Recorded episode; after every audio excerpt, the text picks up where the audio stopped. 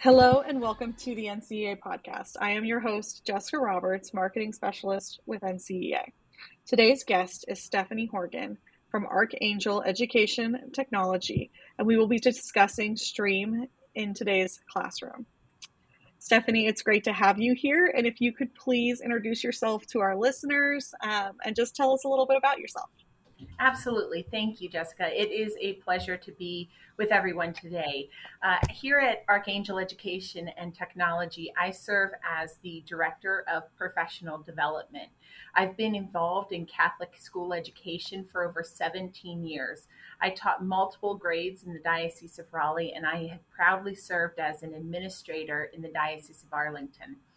Uh, here at Archangel, I specialize in professional development sessions that focus on assimilating technology into cross-curricular units. I've spoken nationally on the topics of project-based learning, um, technology in the classroom, STEAM, digital tools, and a few more. I am a Google certified trainer, and I really enjoy helping teachers uh, learn best practices for integrating technology into their daily lessons in really unique and creative ways. Uh, I've been married to my husband, Michael, for fifteen years, and we have four beautiful boys, Andrew, Jacob, Isaac, and Oliver.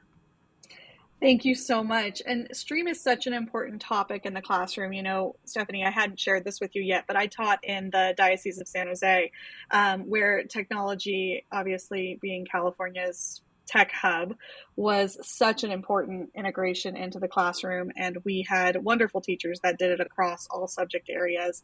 Um, so STEAM is near and dear to my educator heart. Um, so I'm really excited for us to be talking about it. So let's jump into it and start by defining STEAM. Many educators have heard of this. Um, they've also heard of acronyms such as STEM and STEAM. What makes STEAM so different? Absolutely. I, I'm excited to, to be talking with a fellow educator about this because STEAM is so near and dear to my heart. Um, STEAM is an acronym for science, technology, religion, robotics, reading and writing, uh, the R can kind of vary, engineering, art, and math. And STEAM is designed to be led by student-driven inquiry. Students are passionate, and that drives the questioning. This type of questioning that students apply to their learning and to the world around them. What's happening in, in the real world? It's to answer that question. How many times, you know, have we asked ourselves, when will we ever use this when we're learning something in a classroom? And STEAM is actually, I feel, the answer to that question. Um, STEAM is not new to education, but it, it's gaining a huge amount of traction as a really effective tool for what we call cross-curricular education. And cross-curricular is when the teaching of two or more subjects overlap and the unit topic can be taught, taught across multiple classrooms. Um, STEAM is, it's not its own uh, curriculum, but it's it's rather more of a framework for guiding teachers to enhance their critical thinking and problem solving in students. It's fascinating, and it's so exciting to see it growing so much.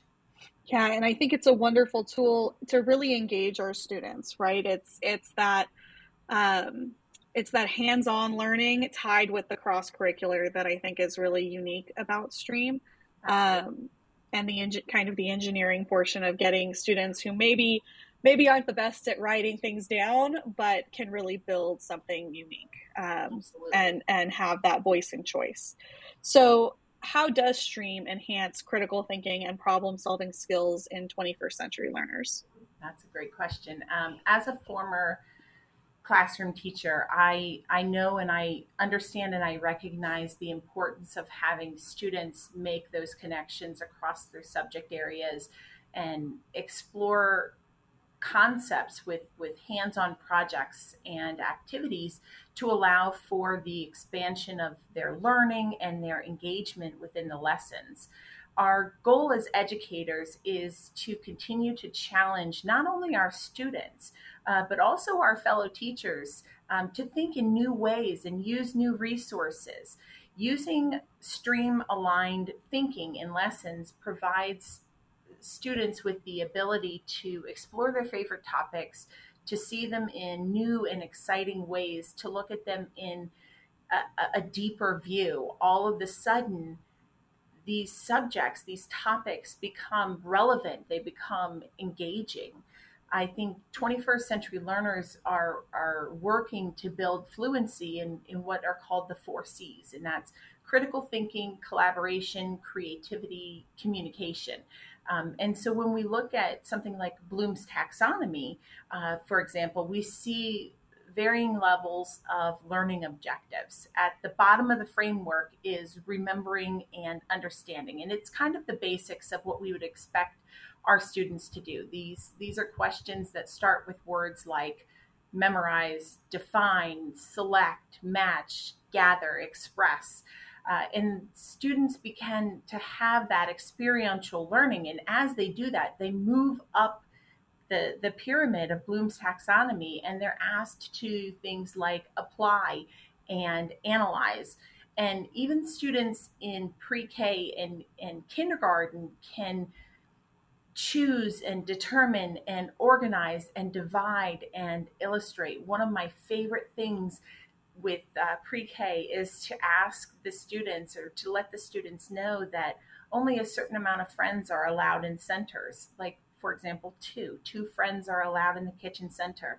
And so when a third friend comes up, they have to problem solve. They have to analyze the situation, see that two friends are in there, and either work to have one friend leave and go to another center, or themselves walk away and wait patiently. And so when we when we give that hands-on experiential learning, it comes to life.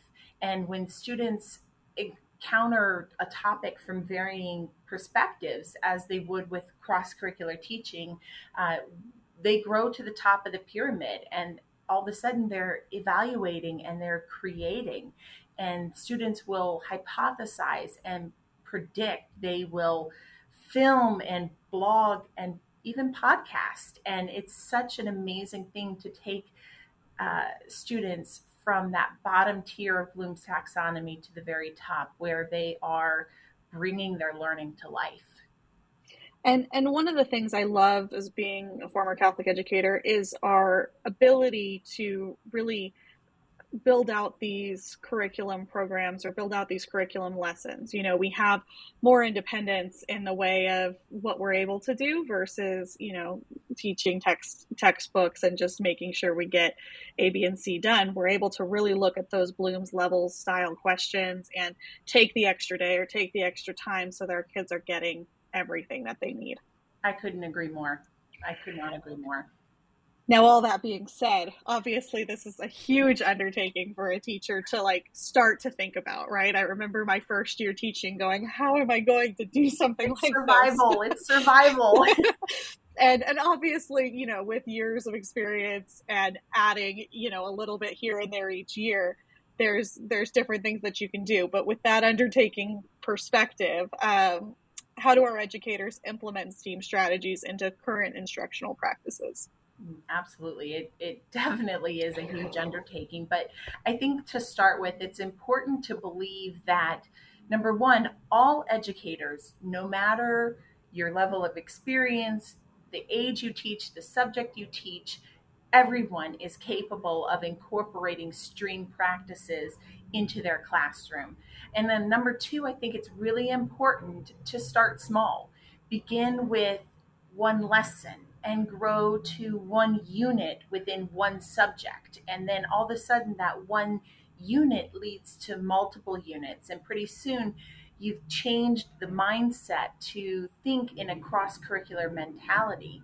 Um, and then also three, I think it's important to be willing to work with teachers that have expertise in the areas that you're looking to grow in. Uh, when I first started, I can tell you that engineering was not my strength, uh, nor was art. Uh, and I went to the people that were strongest in my school in those areas and said, teach me, can we work on a project together? Can we do something? And and be willing to have an open mind.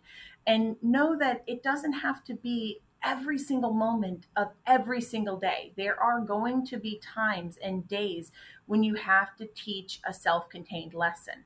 That's okay.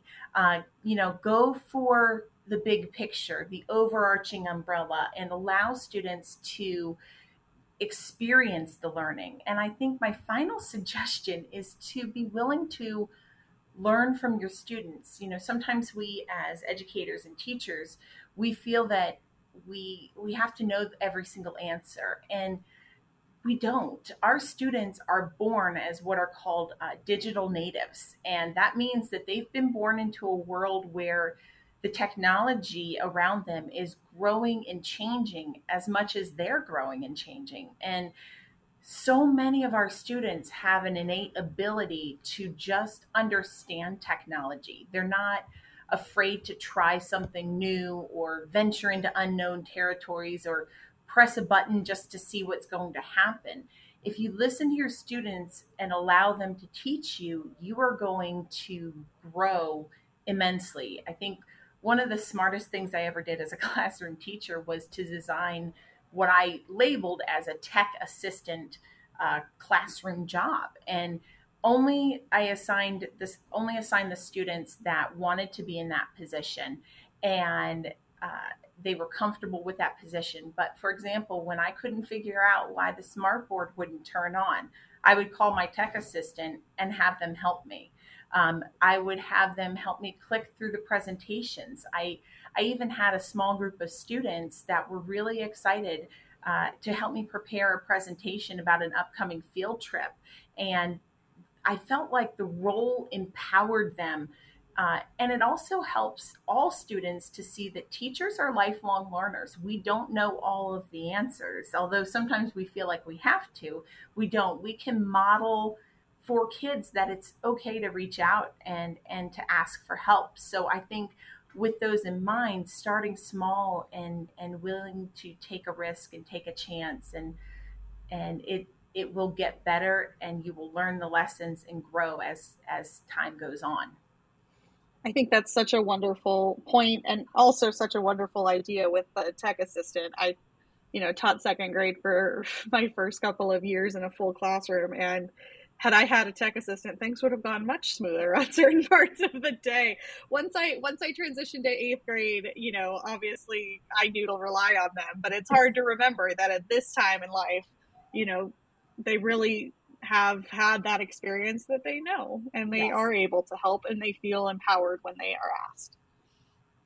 Um, so I do have more questions for you, but let's go ahead and take a moment and recognize our sponsor for this podcast, which is Archangel Education and Technology. So a huge thank you to our sponsor, Archangel.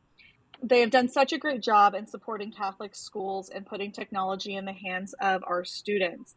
Thank you again for all of your support. And to learn more about how Archangel Education and Technology can support your school's technological needs, please visit the website arch dash te dot com. So it's A R C H dash T E dot com.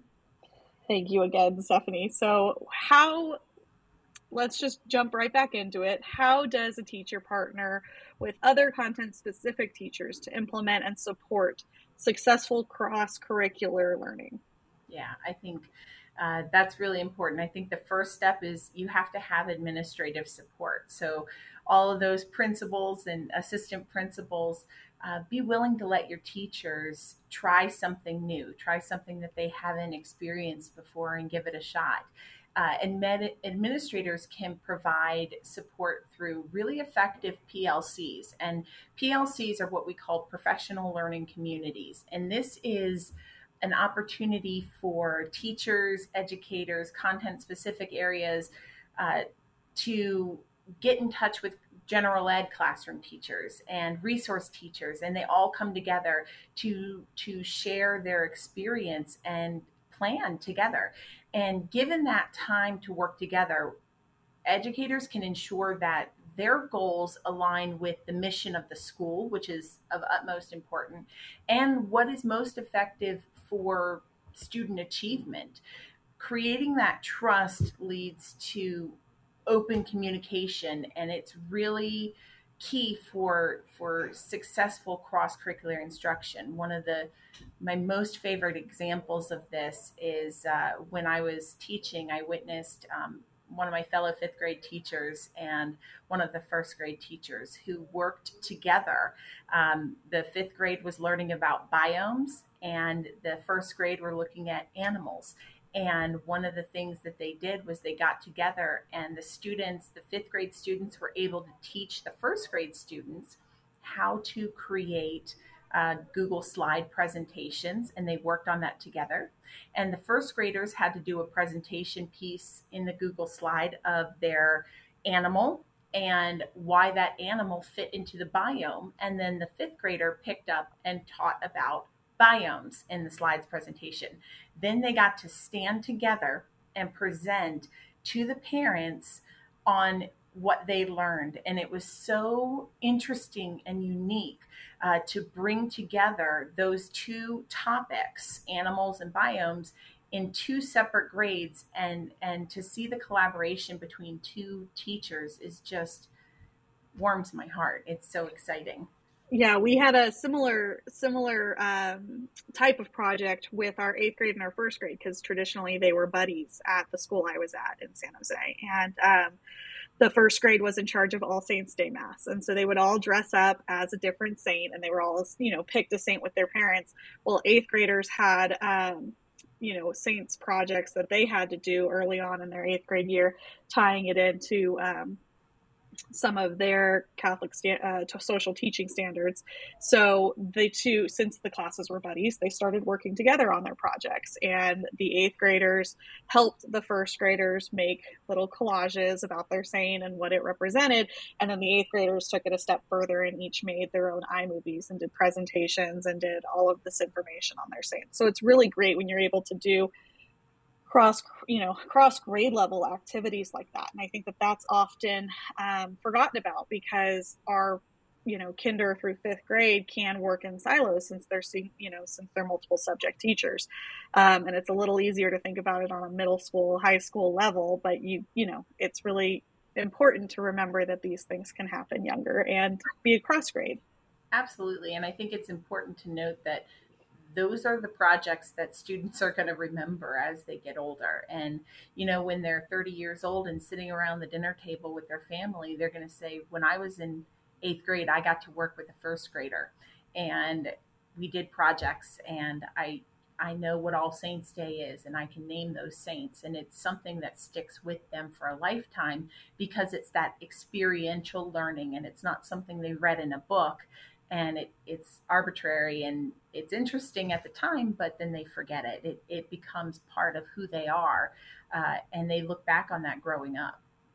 Well, and it builds, it also builds such a sense of community, right? When we're looking at, you know, eighth graders reminding, which we all know can be very difficult, reminding our thirteen year olds that they are role, role models, when they're responsible for that first grader in math and responsible for that first grader or that kindergartner, because sometimes it's the younger grades, um, across the different, you know, subjects, then it just helps give our eighth graders a little bit more understanding of why they are a role model. And it's not just, you know, you're a role model because we tell you are, you, you are, it's because you're actually, you know, there's somebody looking up to you. You're somebody's hero this year.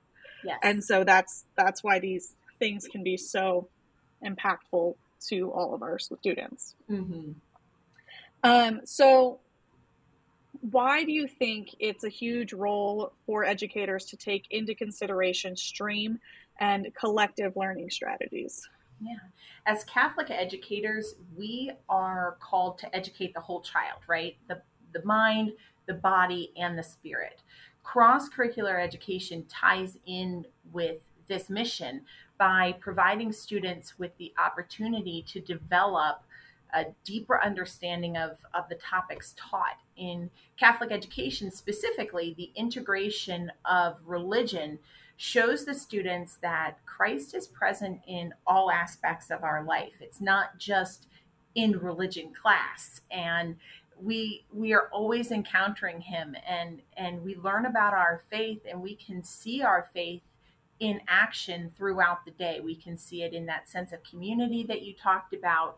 We can see it in uh, science. We can see it in, in reading class. We can see it in everywhere. Uh, integrating religion into more areas of the day allows for that greater opportunity to put our faith in action. And I think one of the best examples of this is Pope Francis himself. And he calls us to live out Catholic social teaching principles every single day. Specifically, um, he names caring for creation in Laudato Si. Um, that's the encyclical where he puts out a call to create a better home of our earth for our future. Right there, we're actively seeing science and faith existing hand in hand. It's, it's incredibly beautiful, and to see the leader of the Catholic Church being out there and writing something so poetic and so beautiful uh, just allows teachers to show the students that it can be done. And we see Christ in, in all aspects of, of our day, not just in religion class.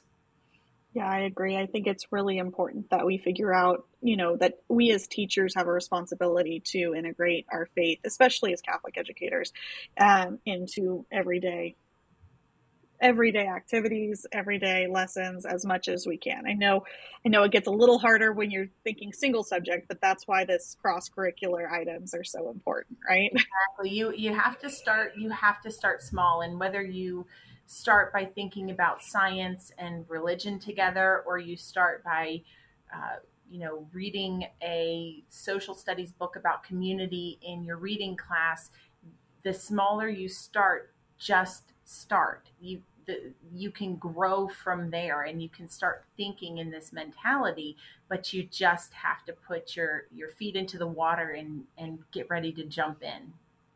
Great. So let's paint a picture. Um, what effect will this have on students when we take cross-curricular mindset into schools? And what are some of the long-term implications for schools and administrators?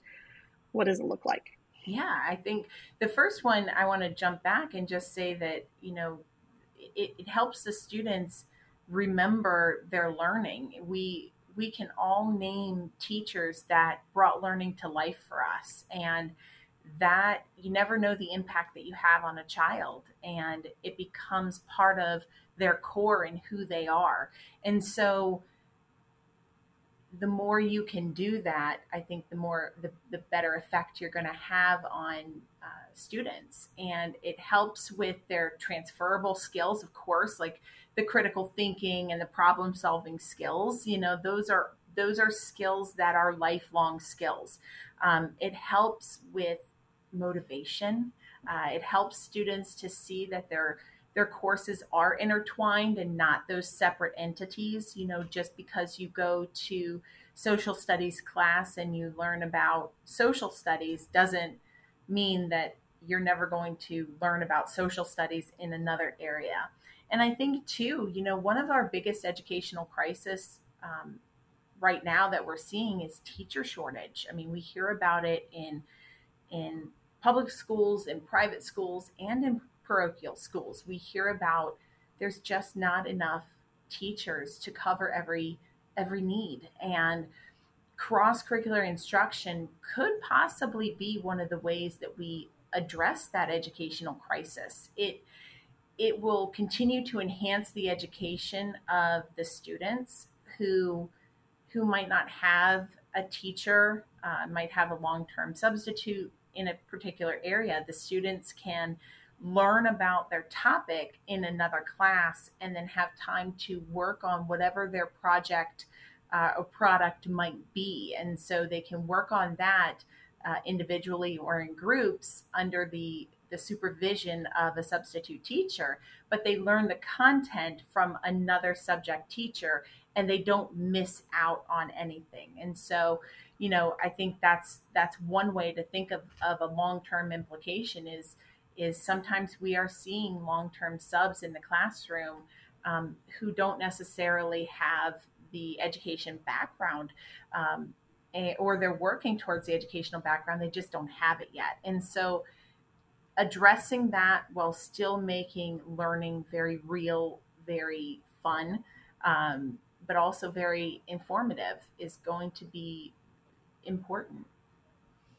Thank you. That's great. And and let's talk let's talk examples, right? Because that's what I think a lot of a lot of our listeners are going to be, okay, this is all great, great stuff, but let's give a full example of a lesson that is STEAM oriented. Do you have any that come to mind? Um, I do. um, one of one of my favorite things is uh, fairy tales. My students, uh, even the bigger kids that I taught, still love to hear fairy tales. And so one of the lessons that I used to teach was uh, about the three little pigs. And you had the house of straw and the house of sticks and the house of bricks. And I would read this to my students, and we would talk about that it is a fairy tale. And no, we're not going to walk down and see the big bad wolf blowing over a house, but let's talk about what could knock over a house.